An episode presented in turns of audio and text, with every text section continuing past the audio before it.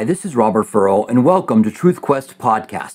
This is our Q&A where we look at questions through the lens of Scripture. Our desire is to know what God's Word says so we can know what to believe. This is part of the teaching ministry of Calvary Chapel of Tucson. If you have questions about our last teachings, then you can ask them here and get some clarification.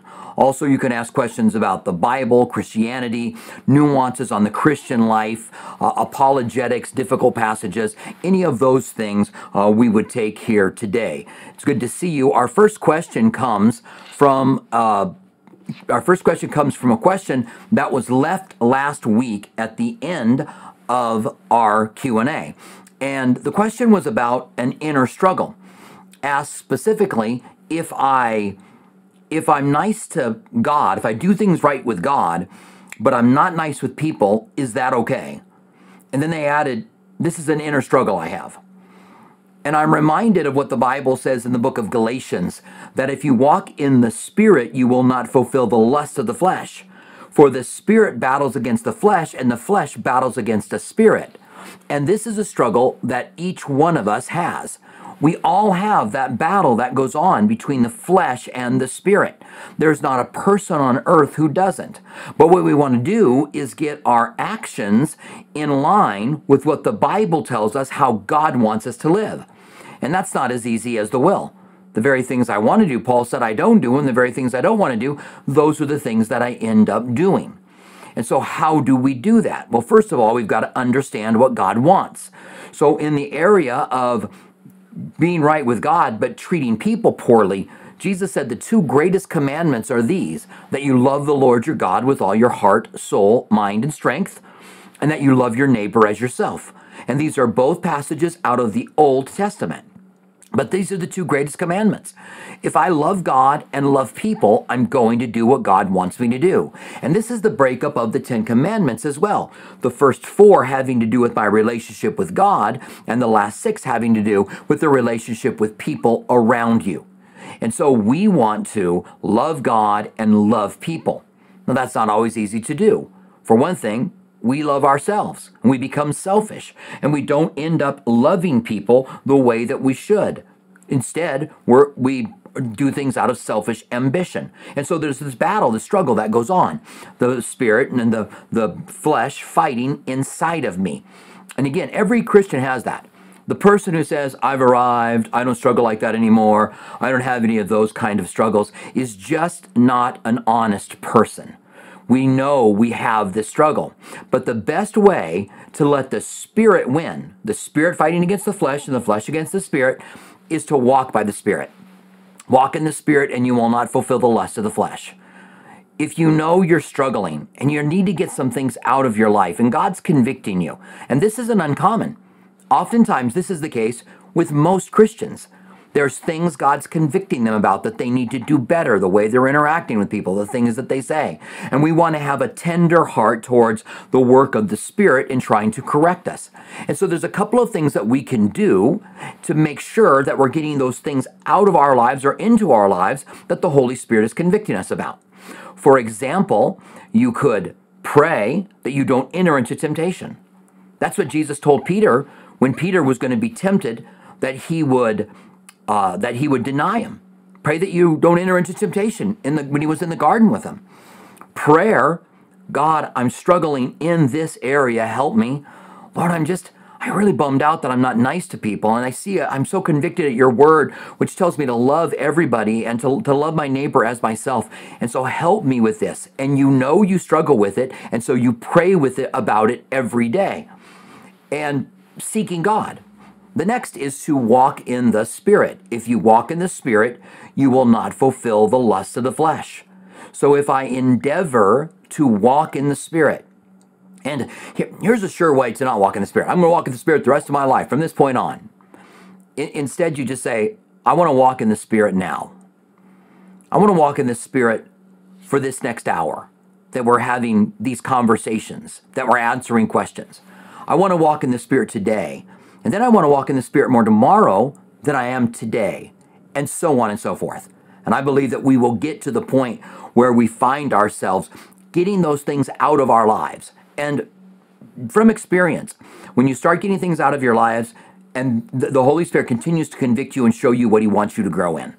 I think that we don't understand how much wickedness there is inside of us and how holy and pure God is.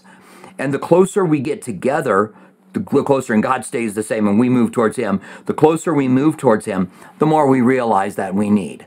And so we continue to get convictions by the Spirit. But hopefully, as a mature believer, which is where we want to be, we don't want to be carnal, we don't want to be a baby forever. We want to be a mature believer. Then, when the Holy Spirit convicts us, we begin to know what do I need to do in order to handle this? Flee temptation. Um, resist the devil and he'll flee from us. Walk in the spirit and you won't you won't fulfill the lust of the flesh. Delight in the Lord and he'll give you the desires of your heart. Abide in the vine and let God's word abide in you. We've got to know those truths within the word of God, but then we've got to pray about them that we don't enter into temptation because I would rather fight that struggle that goes on inside of me on the temptation level. I'd rather be praying that I wouldn't be tempted because if I'm not tempted then I'm not giving into it. All right? So, to answer the question directly, no, it's not okay that you're right with God, but you're treating people mean. You demonstrate the love that you have for God by loving Him and loving the people around you. You gotta, you gotta be right. Righteousness is not only being right with God, but being right with people around you. And so the Bible says, Be at peace with all men as much as it concerns you. The Bible says, Give honor where honor is due. The Bible says, Be kind one to another, tender hearted, forgiving one another, even as Christ for God's sake has forgiven you. It says, If anyone's in sin, go to them gently and restore them. It says, The servant of the Lord must not quarrel, but be gentle. It's full of all kinds of directions as to the way that we are supposed to interact with one another. We can be direct, but we can be gentle and we can be loving and we can really make a difference. But as far as that inner battle goes of the things that you want to do and don't want to do, uh, it, all of us have it. Every single one of us. All right, so thank you very much. Um, we have a question from Paul McGuire. Paul says, Question How do you feel about CBD containing no THC? I saw a video of kids stopping seizures attacks instantly when given. It also helps with pain management. CBD by itself has no psychedelic effects. Uh, I have no problem with any drug that has gone through trials that is used in order to help. And so, see if C- CBD stops kids having seizures. That's also how they found, they discovered the um, um, not the Atkins diet, but the um, keto diet was getting all carbs out of kids and, and starting to give them more fat. That they found that kids stopped having seizures as well. So yeah, there may be health benefits with CBD. I am concerned that it might be overstated. And, and this is just, people will try to sell anything right? They're going to make money on anything. So they may mark it up. Um, there may be a multi level marketing CBD sales that someone has. Um, so those are the kind of things. But if there's trials and kids are not having seizures by taking CBD, then how would that be any different than taking Tylenol for a headache or taking insulin if you're a diabetic or taking any other any other drug that there may be to help with whatever situation that you might have going on in your life. Um, I um, absolutely, absolutely fine, absolutely fine, no problem at all um, with that. All right. So thank you very much, Paul, for your question. I do appreciate it. It's good to see you guys on here. Somehow my counter has died here on um, my. I got my. I fixed a lot of other things today, and my counter's not working, so I don't have any idea how many of you guys are on, but I see that there are quite a few of you uh, that are here. Another thing that I think I've got working is some of my sound effects. Now, these might be a little bit dorky, um, but uh, I just want to kind of play a couple of them, and then you guys let me know. Um, put some, I don't, I don't know, just yes, sound working or sound not working, or a thumbs up or a thumbs down uh, for these sounds. All right, so I've got four of them hooked up. Like I said, they may be a little bit dorky, and the first one is. So it's like, you know, Sodi says something bad and it's like, really? Really? Also, I got a couple other ones here. That's the air horn, the DJ air horn. I'm not even sure I'm ever going to use these, although I might use this one. Somebody tells a joke, get a little bit of that. And then uh, finally, um, what are you, a clown? Okay, now just give me a thumbs up or a thumbs down uh, if you hear them or not, all right? Not if you like them or not now, because I know those things can be pretty dorky and uh, maybe way, way overused. But I just kind of wanted to get everything working in the studio here and see what it is. So we have a question from Jari. Uh, Jari says, um, if angels neither marry, um, neither male, if angels are neither neither male or female, how can they procreate and produce the Nephilim if they are spirits? Sure, uh, they aren't just the sons of Seth and not Cain. Thanks, someone else asked this. Yeah, thanks, Jari. I appreciate that. So, yeah, here's these are the two views, right? That the sons of God are angels that didn't keep their former place, that didn't keep their former abode, and that uh, found themselves, uh, didn't keep to find themselves, um, didn't keep their proper abode, looked upon women, loved, uh, saw they were beautiful, and ended up marrying them. And I'm just looking at something here real quick. And um, let me just see. I want to see if I can get. Yeah, there it is. Okay. And one verse that makes us think that this could be angels is out of uh, 1 Peter 3 19 and 20. And this is, again, New Testament, 1 Peter 3 19 and 20. I put this up on the screen for you here. It says, By whom also he went to preach to the spirits in prison. Now, this would have been Jesus during the three days that he was, uh, during the time that he was in the grave.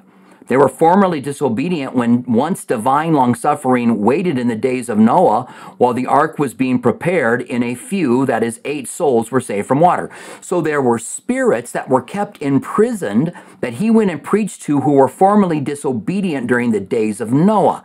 Now, if you go to Jude 1 6, it says, um, and the angels who did not keep their proper dominion left their own abode, he has reserved in everlasting chains under darkness for judgment of the great day.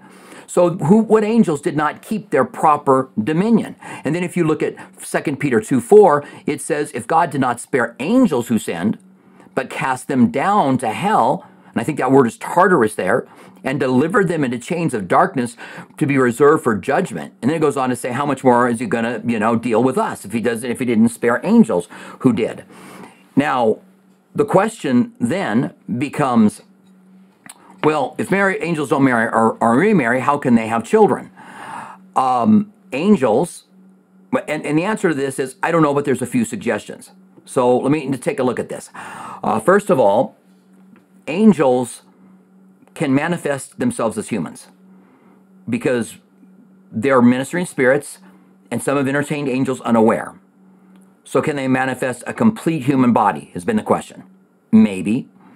Some have thought not possible at all. Pretty frightening if you think about it. Uh, could this be a demon possessed person? And that somehow genetically things change. A lot of changes when a person is demon possessed. So did God possess someone and then they go down and marry women? And was it a possessed person who did this? I don't see any evidence, and I I like to be evidence based. I mean, I'm I'm open to being wrong here, Jari. I don't see any evidence that the Nephilim are the descendants of Seth.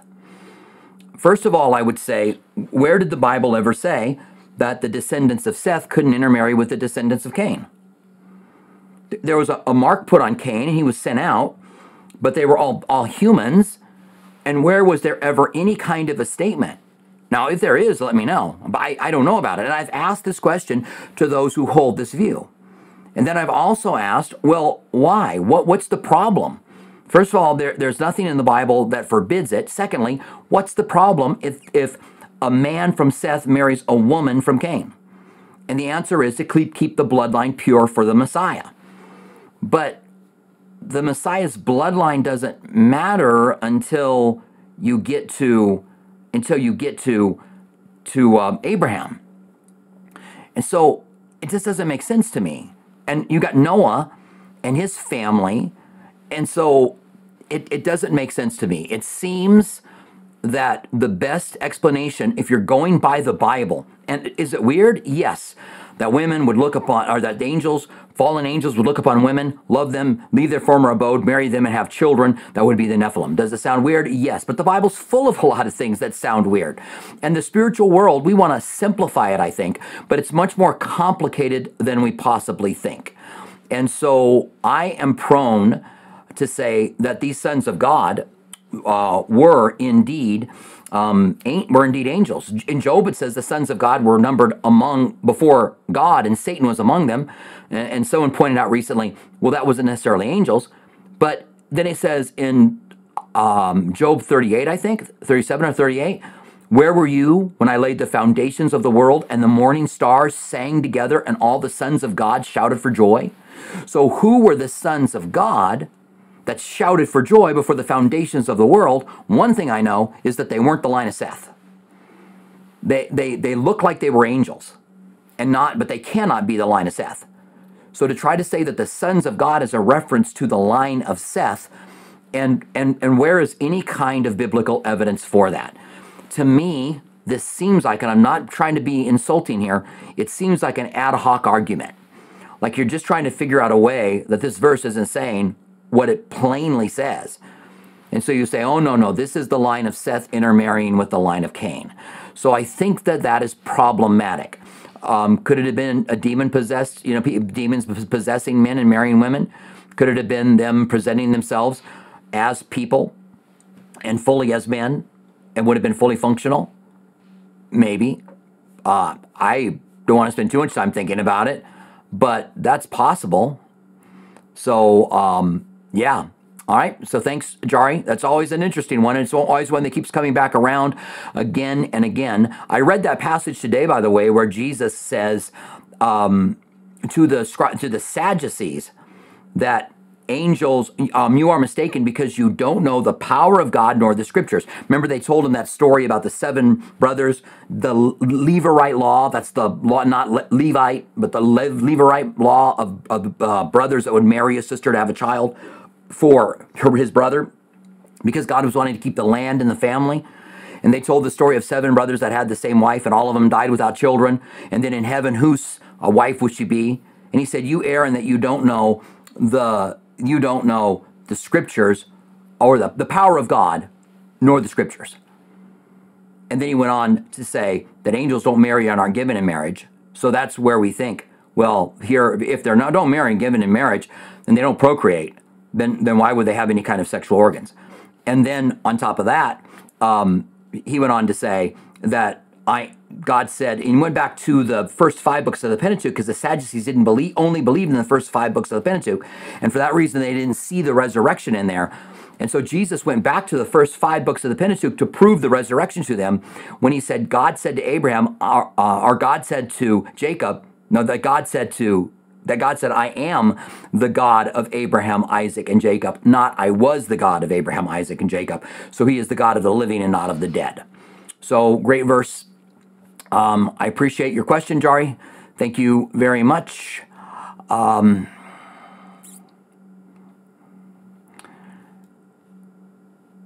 yeah. So Rod says, it seems as soon as we start walking in the Spirit, something shocks us, and and uh, like someone cutting us off in traffic, and we blow it. Yeah, it is. Um, there is a constant battle going on, right? there's a spiritual battle going on. I think the enemy doesn't want us walking in the Spirit, but also those opportunities give us a chance to be able to walk in the Spirit more. I'm not saying I'm any better at handling them than you are, um, Rod, but it really is true that when something like that happens, it gives us an opportunity to be able to walk in the Spirit. Um, all right. Um, good to see you on here. Good to see you, Tyler. Good to see you join us. If you have a, if you're new here, you have a question, you can write out the word question and then write your question afterwards. Reread it a couple of times, make sure that it makes sense, and then we'll go ahead and take your question. Um, we have a question from Sally. So Sally says, and Sally, I think it's first time here with us. Good to see you. Sally says, How best can we make ourselves ready to be prepared for the soon return of the Lord? Please Pastor Robert. Um, thanks, Sally. I appreciate that. Uh, how can we best make ourselves ready for the soon return of Christ? that is to have oil in our lamp, right? So Jesus told the parable of the 10 virgins. Five of them didn't have oil in their lamp, five of them did. When the groom returned, the five who didn't have oil in their lamp, it was too late. They tried to go buy some, they couldn't get it. It was too late for them. They, uh, you have to have your oil in your lamp all of the time. Well, what is the oil that's in your lamp? It's the Holy Spirit. What is the Holy Spirit? It's what ha- you're baptized into the body of Christ by the Holy Spirit. So you need to make sure that you're genuinely saved. That's first. Because those who are not genuinely be saved are going to be left behind, to use a coin of phrase. But the oil in the lamp is salvation. It's not partial, the partial rapture, it's not carnality, it's not any of those things. However, when Christ returns, we want to be living a life that is right with Him glorifying Him because we don't know when He returns.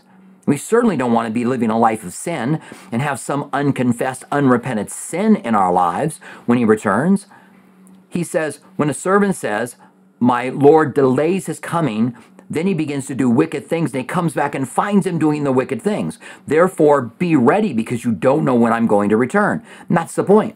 We don't know when he's going to return. So we want to make sure that we're right.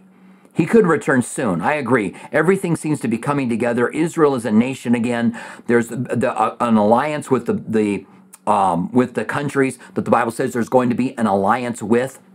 Things are getting worse and worse, not better and better. And Jesus, and um, both Daniel and Revelation said the filthy are going to get filthy, and the righteous are going to get more righteous. The wicked are going to do more wicked, and the righteous are going to do more righteousness. And things are going to continue uh, to get worse and worse. And so, yeah, I do think it looks like that, but it could be a long time before the Lord returns, because God desires all to be saved and all to come to the knowledge of the truth, and all of us do. And so we want to live our lives for Christ, and when He returns, that we don't find our place in self, ourselves in a place that we shouldn't be. Remember, the Bible says, all who practice these things will not enter into the kingdom of heaven. That's the, the, the lust of the flesh. So it doesn't mean that someone doesn't have a struggle with a part of their flesh, but you don't want to be practicing those things. Thank you very much for your question, Sally. I really do appreciate it. Thank you for joining us. Um, so, ah, uh, let's see. Ah, uh, we have another question from Dan. Dan joins us from Facebook. Dan says, Pastor, many blessings to you. My question is fairly simple. Since coming back into my walk with Christ, I've been having enhanced means of seeing danger and or problems before they happen. Is that God's protection? Is it God's grace protecting me? What do you think it is? Thanks, Dan. I appreciate your question. Um, huh, I um, I don't know. I, I have a few suggestions of what it could be. I think you've got it right. It may be God's protection. There have been a few times in my life that I've been prompted by God to do some, I believe by God to do some things. And, and note the way I say it, Dan. I've been, I believe I was prompted by God. That leaves room for me to be wrong because sometimes I'm wrong. But there have been times in my life where I've been prompted to do something and I do them, uh, particularly to clean up some financial areas of my life in the past. And I really feel prompted by God. I felt prompted by God to do it. This is 20 years ago. And um, I did it. I cleaned them up. Took me some time to do it. And then right after that, there was something major that happened in our lives. And I look back at it and I think, man, I felt I was prompted by the Lord. And had I not done that, it would, this would have been a lot worse for us. But because I, I cleaned those things up, and now, was that God warning me? Was that a gift of the Spirit? Was that discernment? Um, I don't know. I believe it. And I can tell you by faith, I did it. And so if you believe that something is what God told you to do, you if you, if you don't do it, if you're it's sin. If you do it by faith, then you're doing it and, and you're by faith. And there could be blessings that would come because you're doing what you believe God has told you to do. So if if God told me to clean, if I felt God told me to clean up my finances, and He didn't really tell me, that was just me having some intuition or looking at my finances and going, they're a mess. I need to clean them up. And so then something happened, and I was in a much better shape because I did that. Now, by faith, I believed I heard from God, and so I did it, and there were benefits in it. Now, if by faith God is asking you to do something that isn't good, I mean, He's not going to tell you to do something that is good. It's always going to be something that is biblical. Um, uh, warning you of dangers. I don't know what kind of examples you're talking about here, um, but I do believe God protects His saints, and I do hear that of God doing things, people's testimonies. I've got things in my life that I believe that God protected me supernaturally. So why couldn't God do that? Um, is it God's grace protecting me? Sure, it could be. Um, what do you think it is? Uh, it could be a gift. I would just be just be, be humble and um, look at how it works in your life. Watch it how it works in your life. Watch it what's being done. Don't start thinking that you're someone special because God gives you some intuition about something or, or allows you to have some kind of a gift that allows you to be able to know something that you shouldn't know. So that would be the gift of knowledge we're talking about. Uh, we want to walk humble. It's God that gives the gift anyway and not us, right? Um, but I would just see how it works. And, you know, through a matter of use, if you feel like God's telling you something or warning you about something, then by faith, heed that warning. And you might be able to tell if it's true or not a little bit later on, but maybe not. Okay?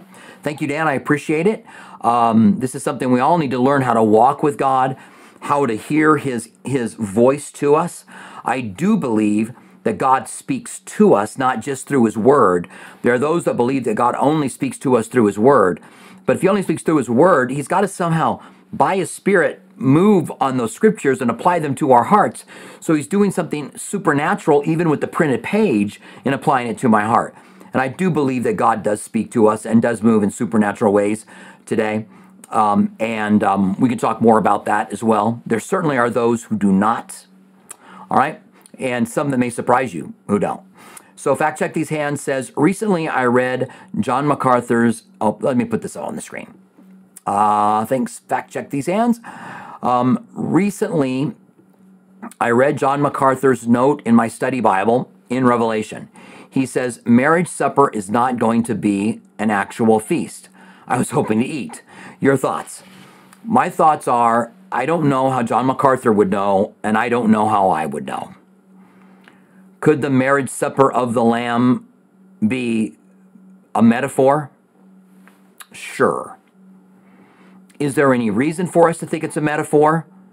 I don't know of any. And I don't know if in his study he gave any to, to make it a metaphor. I find that sometimes, and, and all pastors, preachers, are guilty of this at one time or another, becoming dogmatic about something when you don't need to be dogmatic.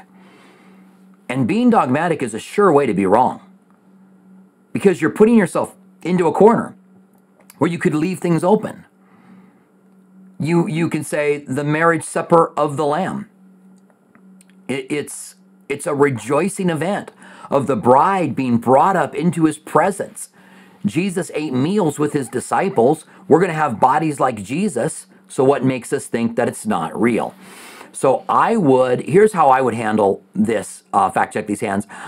I would handle it by saying, uh, I'm going to first of all kind of think of it as a marriage supper and the marriage supper of the Lamb. And we're his bride, and it's a, it's a celebration that we are now with him, our bride, and we are his church, uh, made holy and pure by him. And that it's a marriage supper. And if I find a verse, if somebody points out a verse that tells me that that's not the case, then I will no longer believe that.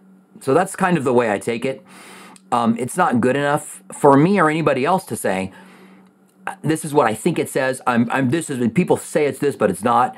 If they don't have anything to back it up, we've got to have we've we've got to go by what the scriptures say and not by just what we think.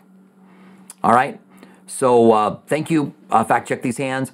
I appreciate that. Uh, it's um, again good to see you here. If you're here for us for the first time, I see a few people that I think are here with us for the first time. Um, yeah, let me bring this in here. We have um, a question from Mark.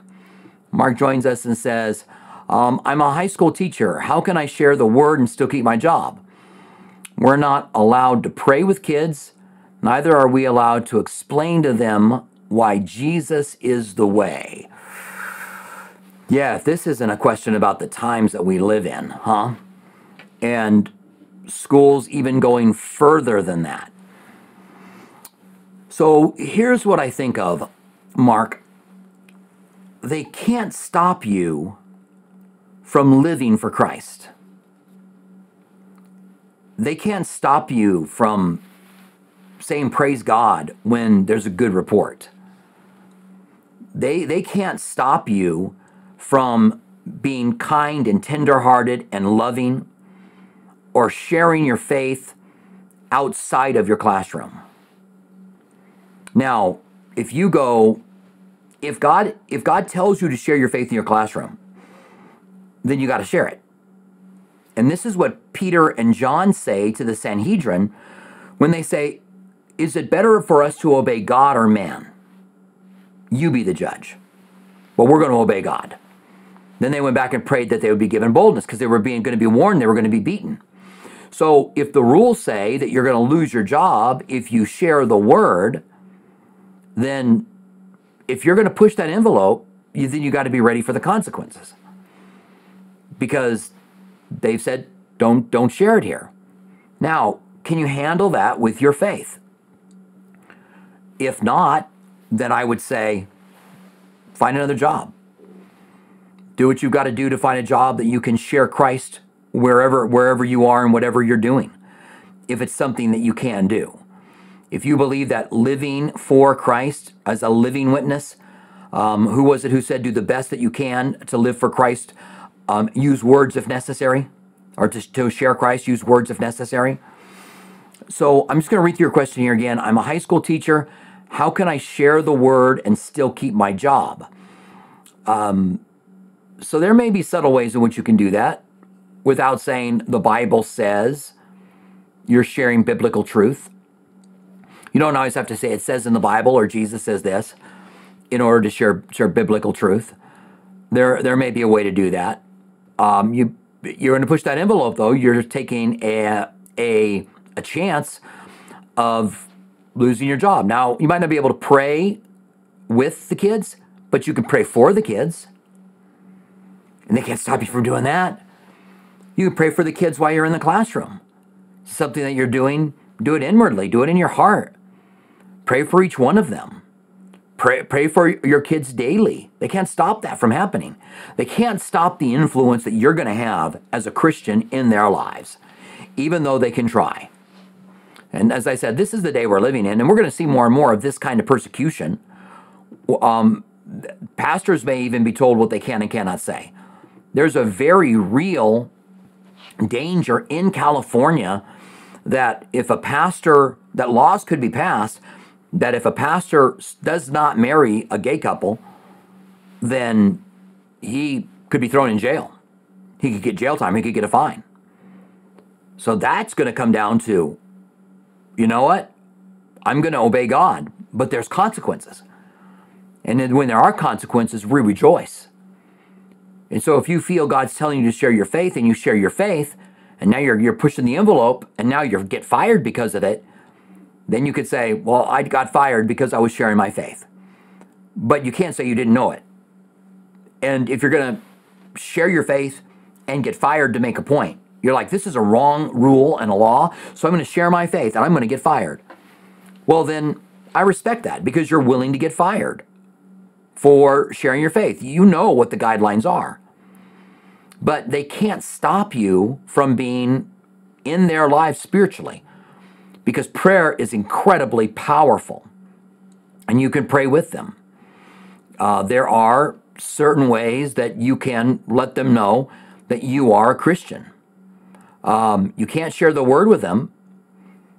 Can they? Is it discrimination against you that at some point you can't be sharing something and go, I'm a Christian and I was in church and this happened as an illustration of what you're teaching? I don't know. These are just these are questions that I have. Um, it, they, can is it discrimination against you that as a Christian you can't say I'm a Christian? I'd really like to know that, Mark. If you want to add that in a little bit later on. By the way, did you guys hear the sounds? I didn't. Uh, I haven't seen anything about it yet. You guys don't care about the sounds. I don't care that much about them either. I just want to know if it's working. All right. So if you guys heard them, maybe I'll just keep on playing this one until until you guys tell me whether or not you're hearing it. All right. So that's that's that noise because I haven't had anybody tell me whether or not they're hearing the sounds. All right, Mark. I hope that's helpful. Um, give me a little bit more information if you can. Um, I would say you let them know you're a Christian. Uh, you pray for them, um, and you live your life in a positive way. You live Christ. You you treat them with respect and and the love of Christ, and they're going to know a Christian and the way you conducted yourself. And I think that'll make a difference in the future. Okay. Thank you very much for your question. I really appreciated it. Um, okay, Fox says question, then a bunch of question marks. Okay, thank you. Um, so um, we have a follow up question from Paul McGuire. Follow up on a question about oil lamp burning and Holy Spirit. Can we be sealed with the Holy Spirit, but our sins break that seal and we lose the Holy Spirit? So this is a perseverance of the saints question. Can you lose your salvation once you are genuinely saved? And this is this is an area I lean one way or another. Because there are certain passages in the Bible that I read that seem to say clearly that if you go back to the world, that you are losing your salvation. Then there's other passages that seem to say that we are kept by God through our faith, but we're kept by God. And how is God not going to keep us? And how is God not going to be able to do a work inside of me to reveal it before I get to the place where I actually lose my salvation or leave my salvation? And so it really becomes a question for that. Um, now, because I lean towards you can't lose your salvation, that's the way I lean. Doesn't mean I might not fully go the other way if I get enough scriptures that say it. I just find passages in the Bible that talk about security and find passages in the Bible that talk about dangers and warnings. And, and so I just can't, out of good conscience, go one way or another with it. I've got to think that somehow they're both working together uh, one of them being the truth. I mean, either you can or you can't. Maybe you can lose your salvation, but it's very, very difficult to.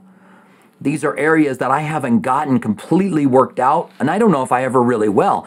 I mean, I've been studying the, I've been studying the Bible a long time, and I've looked up passages on this topic and really poured into it, and still find myself just leaning towards you can't lose your salvation. That's the way I'm leaning. You know, I, I, I just and the reason I lean that way is just kind of look at God's faithfulness and that He put a seal on you. And can we sin enough to break that seal in our lives? Um, I lean towards not, Paul, but I also would not be brazenly sinful. I'm a Christian. I'm a genuine Christian. I have, I have a walk with Christ. I love Him. And so I'm going to go ahead and go out here and sin. Uh, what does it say in um, is it First John 2 3? Let me pull up my Bible here. I think it is. Let me see if I can find this passage really quick. If not, I'll quote it to you. But um, I think this is it. Yeah, this is it. All right, so let me just put this on the screen for you. And um, here it says, By this we know that we know him. So we're talking about assurance with this passage. And, and we get a lot of questions on how do I know I'm saved? Well, here it is. By this we know that we know him. And knowing him is eternal life. Jesus said this in John 17, 3. Is that, um, and this is eternal life, he said, that you know him and the one true Son who he sent. So you know God and the Son who he sent. You know him. You have a relationship with him. You know him. By this we know we know him. Well, how do I know I know him? If we keep his commandments. So if you go, I'm saved and I can't lose my salvation, I'm going to go out here and I'm just going to live this sinful lifestyle then you don't know you know him because you're not keeping his commandments. It goes on to say, He who says, I know him, and does not keep his commandments is a liar, and the truth is not in him. That's a that's a double down. You're a liar, and the truth ain't in you. But whoever keeps his word, truly the love of God is perfected in him. By this we know that we are in him. He who says he abides in him ought himself to walk as he walked. Now, again, this is an assurance passage. This tells us this is a way that I can look at my life. Do I keep the commandments of God? Now, my answer to that is not always. And there's there's several reasons for that. Sometimes it might just be I'm going through life and and and like Rod said earlier, the car pulls in front of me and I'm like, yeah, jerk, what'd you do? You know, and I get upset. I'm more likely to get angry, not when someone cuts me off, but when someone cuts me off and then gets angry at me, gives me creative hand signs and starts yelling at me. And I'm like, you're the one who cut me off. I'm, I'm more likely to get my flesh there. But there's none of us that don't sin. But we keep God's commandments and we don't practice sin.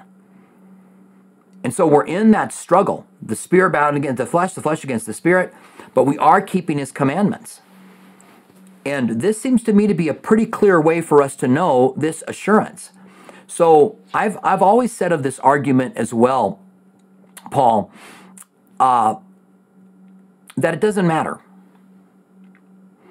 That whether or not a person can lose their salvation, it's, it's an argument that just does not matter and should not be fought out. Why? Because if someone says, I made a commitment to Christ, and then they become a Satan worshiper, this has been my analogy forever. I'm going to stick with it. Okay? Nobody says that Satan worshiper saved. People who say he was genuinely saved are going to say he wasn't genuinely saved, he became, or he wouldn't have become a Satan worshiper. Those who say that you can lose your salvation will say he lost his salvation, he became a Satan worshiper. You've still got the Satan worshiper being unsaved and needing God. Now let's take this down to something a little bit more practical. So you got a Christian. He's on fire. He loves the Lord, serving God, uh, been used by God in the church. Meets a girl, not a Christian, decides to go on a missionary dating program. Well, Bible says don't be unequally yoked, but he says instead, let me get these scriptures down now. Uh, he says instead, uh, I'm going to do this because you know what? God's called me to be a missionary, and I can missionary date. And so he starts dating this non believer. They begin to get involved physically. And before you know it, they're involved sexually. And he's now in a regular sexual relationship with this non believing woman. And when someone confronts him and says, Listen, you shouldn't be living with that gal or you shouldn't be in a sexual relationship with that gal. And he says, no, it's okay. You know what? I'm, we're okay. It's, it's love and it's true love. And so we're okay. Or whatever people say. Listen, we can be in a relationship because it's love. It's nothing but love and love is okay. No, love, making love is not okay if you're not married. So this person refuses to repent and he's going to continue to live with this gal and continue to have sex with her. No one says he's saved. The people who would say that you can't lose your salvation would say he would have never have done that. He would have never have, have started a sexual relationship with this gal and then moved in with this gal unless he um, wasn't a Christian. He's gone out from us because he was never part of us. That's a, that's a verse they would use. The other side's going to say, well, he was a Christian, but he lost his salvation. Either way, you've got a guy living in sin here. What does it say? If any of you is caught in sin, let those of you who are spiritual go to such a one in all gentleness and restore them. So this person needs to be restored, and that should be where our, our the emphasis lays, not on arguing whether or not you can lose your salvation. And that's why I think, Paul, that this being a leaning um, doctrine is not a problem. I lean towards you can't lose it, but everybody says the same thing about the person that is out living in a way that they should not be living. So the the argument itself does not matter. I have a um, I have a whole teaching. I um, I mean a video. I got a 15 minute video on why uh, can you lose your salvation doesn't matter, and I and I talk about all of those things. All right. So I'm seeing um, Mark's question on here again twice. Sometimes it seems like Facebook does that. That's interesting. Um, again, good to see you guys here. Um, yeah, I love um, I love Frank Turek as well. Um, I'm excited about um, I put this up here, case. Um, I'm excited about him coming um, for the Unshaken conference in September. If you guys don't know about that, it'll be at our church September. I think it's 23rd. It's a Saturday from 8 till 5:30. Um, Natasha Crain, Alisa Childers, and Frank Turek will all be there. Um, Frank will also be speaking for me in December on Sunday morning.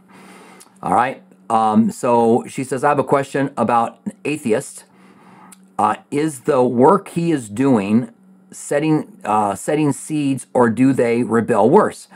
Isn't it great that they are even watching him and communicating? Yeah, and I yeah I know I don't think there's any way that it's it's making matters worse.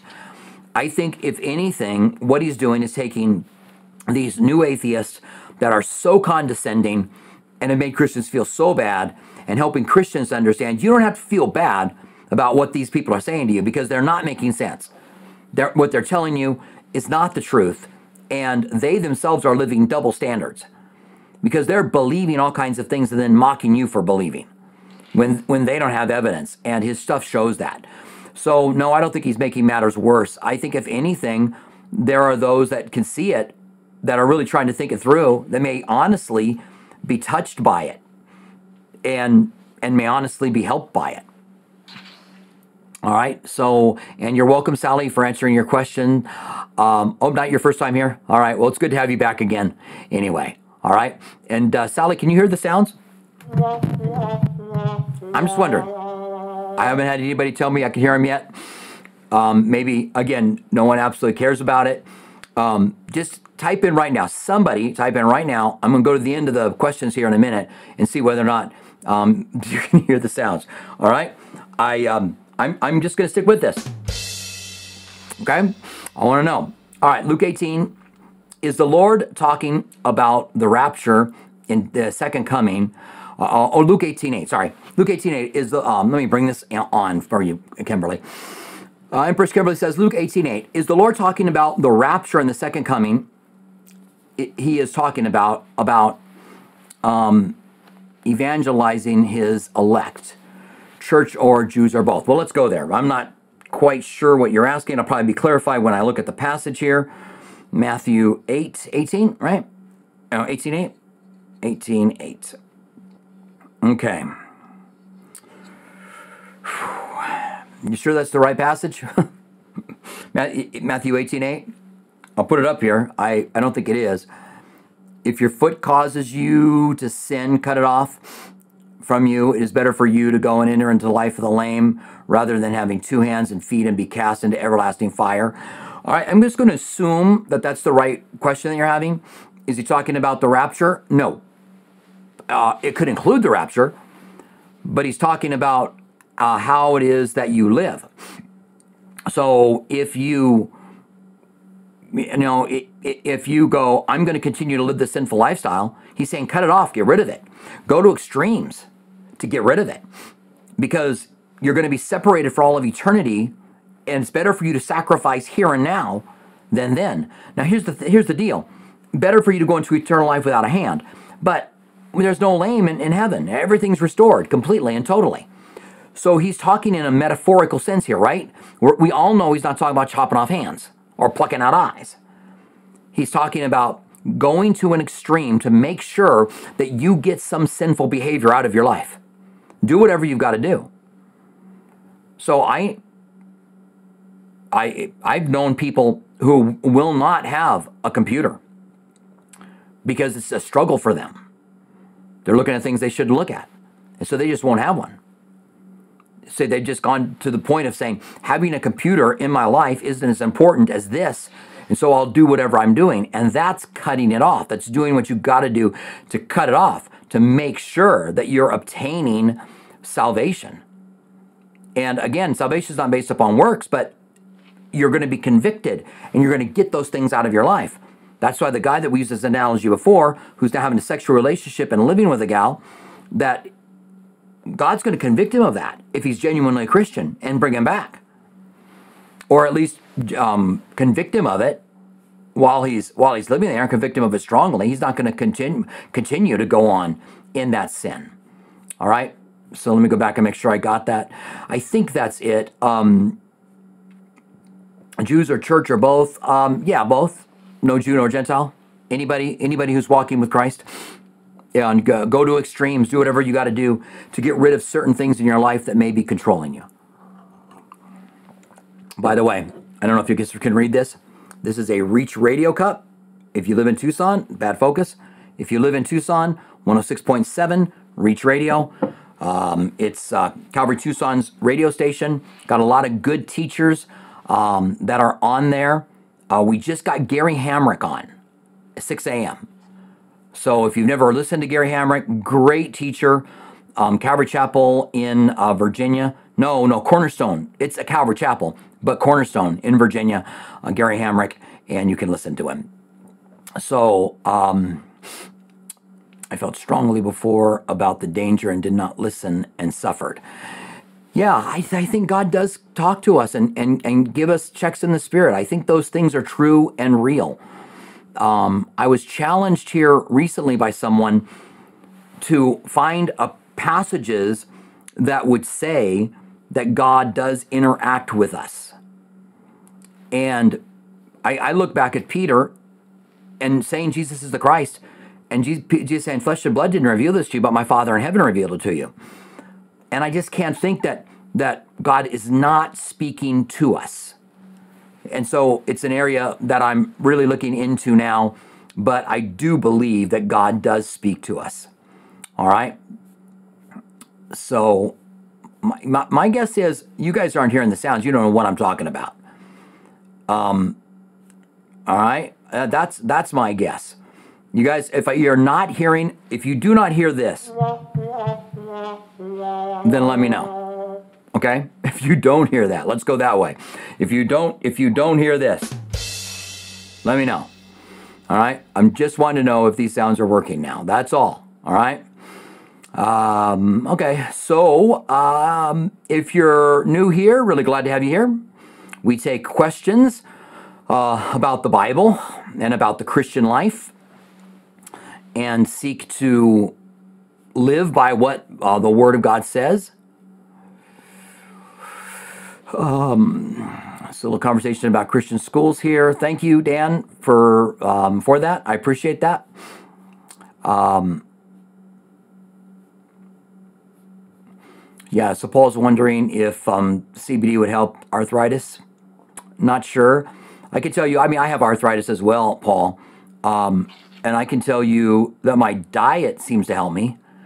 Um, if I get if I if I eat less carbs, I don't necessarily need to be carb free, but if, if it seems like if I eat a lot of carbs, and it kind of makes sense, your body turns carbs into sugar quicker than it does proteins or or fats, and so if if sugars are causing inflammation in in the arthritis, then that kind of makes sense.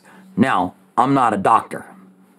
Even though I want a t-shirt that says I'm a doctor, I'm not a doctor. So don't take my word for it, all right? Um, I would say if you want to try CBD to see if it helps your your um, arthritis, then yeah, no problem, no problem. See if it see if it helps. You know, no problem with that. Um, so again, if you're here for the very first time, really glad to have you here. Um, we have a question from Scrooge's wife. Scrooge's wife has been with us before. Um, says John 14, uh, 12, is it saying works as a spiritual meaning how we think, or is it more literal as Jesus was our example, literally, doing what he did, act towards other people? All right, well, let's take a look at this. So it's John 14, 12. Uh, uh, and then let me say, let's take a look at this. We'll read it together, and then we'll go back and your, look at your question. Most assuredly, I say to you, he who believes in me, the works that I do, he will do greater works than these. He will do because I go to my Father. Yeah, that's great. Um, All right. So let's bring your question back in. Well, let's do it this way. Let's go back over to this screen. I think your question is still there. Yeah. All right. Um, in John 14, 12, is he saying works as in spiritual, meaning how we think, or is it more literal, as Jesus was our example literally? Do, um, do what he did and act towards other people. Thank you, Scrooge's wife. I appreciate that. Tell Scrooge I said hi. Um, I think it's a number. So, greater works is he going to do? If you believe in me, Jesus rose people from the dead, and Paul woke up a guy from the dead that fell asleep during a sermon and fell out a window. Now that's a that's a bad preaching time. When you're preaching and somebody falls out a window and dies, and Paul raised him from the dead. Peter raised Dorcas from the dead. I think that was in Caesarea Philippi. Um, those are the two accounts that come to my mind. Jesus raised uh, three people from the dead the young man in the funeral service, the little girl Tabitha Kumi, Talitha Kumi, little girl arise, Jairus' daughter, and Lazarus. Um, have there been other people that have been risen from the dead that we don't know about? Maybe. One thing for sure, there's been a lot more miracles done by the church in 2,000 years than Jesus ever did. So if that's the way that he's talking about it, what I don't know here, if we go back to the page here, is what that word greater. Is there anything we could learn from the Greek of that greater? Is it greater in significance or greater in number? Is there any way to know? There's no way for us to know unless we put it in a sentence in English, but there might be in Greek, and I don't know what that is, but I've always taken it as being greater in number, that there's a greater number of people. Okay? So thank you, uh, Scrooge's wife. I appreciate your question. Um, we have a question from Heaven Bound. Glad to have you, Heaven Bound, with us. Um, do you believe that the promises in the Old Testament are for believers today? Isaiah, um, um, i.e., Isaiah 43 2. All right. So Isaiah 43 2. Let me get to Isaiah. All right. 43 2. Yeah, Isaiah 43 2. All right, let me put this up on the screen here. Heaven bound. Let's take a look at it. Um, it says, When you pass through the waters, I will be with you, and through the rivers, they shall not grow, they shall not overflow you. When you walk through the fire, you shall not be burned, nor shall the flames scorch you. For I am your God, the Holy One of Israel, your Savior. Let's go back a little bit. Let's see how far I got to go back. Okay. All right. So this is the Redeemer of Israel. Um, um, but now, thus says the Lord who created you, O Jacob. So Jacob is a term for Israel, the nation of Israel. And he who formed you, O Israel, fear not, for I have redeemed you. I have called you by your name. You are mine. When you pass through the waters, I will be with you. So here's the here's the thing, heaven bound. First of all, this is a promise to Israel. This is a promise to the nation of Israel. And where does it apply? Does it apply when they are right with Him? Remember, there was the mountain of blessings and cursings. And if they did everything God told them to do, then they would never have anything bad happen to them. But if they didn't do it, they would be cursed. They would find themselves cursed. And they didn't do what God wanted them to do, and they found themselves cursed. Now, you take a passage like this, and um, you're going through a difficulty, and someone says to you, um, "When you God says, when you pass through the waters, I will be with you." Can I rebuild that in other places? Jesus said, Lo, I am with you always, even until the end of the age. So I will be with you when you go through the waters. Is it literally for me? And can, can someone get obnoxious? And I consider these, I consider these kind of statements obnoxious. Um, the passage that says, um, uh, I know the thoughts that I have for you, says the Lord, thoughts for you to prosper and to succeed and, and to um, whatever the rest of that is. And this someone goes, that's to Israel and not to them. But can I rebuild that verse? I know the thoughts that I have towards you. Ephesians 1 says, Those who believe, he predestines. Isn't that thoughts towards me? Thoughts for me to succeed? We've got a broader promise in, in Psalms that if I'm like a tree planted by the rivers of water, if I meditate on the word of God, I will, whatever I put my hands to will prosper. Was that just Israel? Can I rebuild these things in, in the New Testament? And we prosper in spiritual things, not prospering like the the the you know false teachers of the prosperity movement say. Okay, so um, I think you can find encouragement and strength in them where the literal answer would be it's written to Israel. Can God still, can we rebuild it from other places and say that that's true and it's something I can receive? Yes, we can. All right. Um, I'm just going to um, um, bring in Mark's comment here. We're going to read it and we're going to wrap things up. If you guys have any questions, I'm going to go to the end of the comment section. Uh, now, one, one of you has to care whether or not I, I want to know whether my sounds are working, all right? So if you can't hear that, then at the end of this, you know, thing, just write in now, yes or no. All right. Um, so we're talking. Mark was talking about his school not being able to share Christ, and is there ways he can do it? He said, "I've not run into it. However, we have been warned about organizing or leading prayer." The thing that really gets me is there is a student organization which has been given a dedicated space for them to pray five minutes a day. Myself and other teachers have been brainstorming on how to share the word. Thank you for taking time for my question. You're welcome, Mark, and may the Lord really bless you in the work that you're doing there with those kids. All right. Now, before I sign off here, because we're done, I'm, and if you have a question, I'm going to look for these questions for a future Q and A in the front. A lot of people here today. Um, so right now, I'm at the end of it. Empress Kimberly just said yes. Oh, you can. So you, that you're saying yes. You can hear the music, right? Yes, we hear you. Kimberly says that's fantastic. Ha ha! That's wonderful. And now I don't know whether I'll use these because if I do, oops, it might be really dorky, right? Do a trumpet sound. Right now, these are the sounds I've got. I got that one.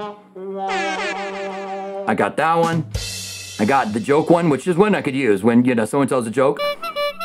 And I got that one. So, all right. So thank you guys. Thanks for putting up with me. I'm just trying to get my studio completely functional. And um, I really appreciate you guys. Appreciate your questions. Stay close to Jesus. Walk in the Spirit. Endeavor to walk in the Spirit the rest of tonight. And then tomorrow, walk more in the Spirit than you did today. And by this we know we know Him, that we keep His commandments. So if there's something that God's convicting you on, then do whatever you've got to do, even if it's radical, to get it out of your life. All right, so I am signing off. I will see you guys later. Stay close to Jesus.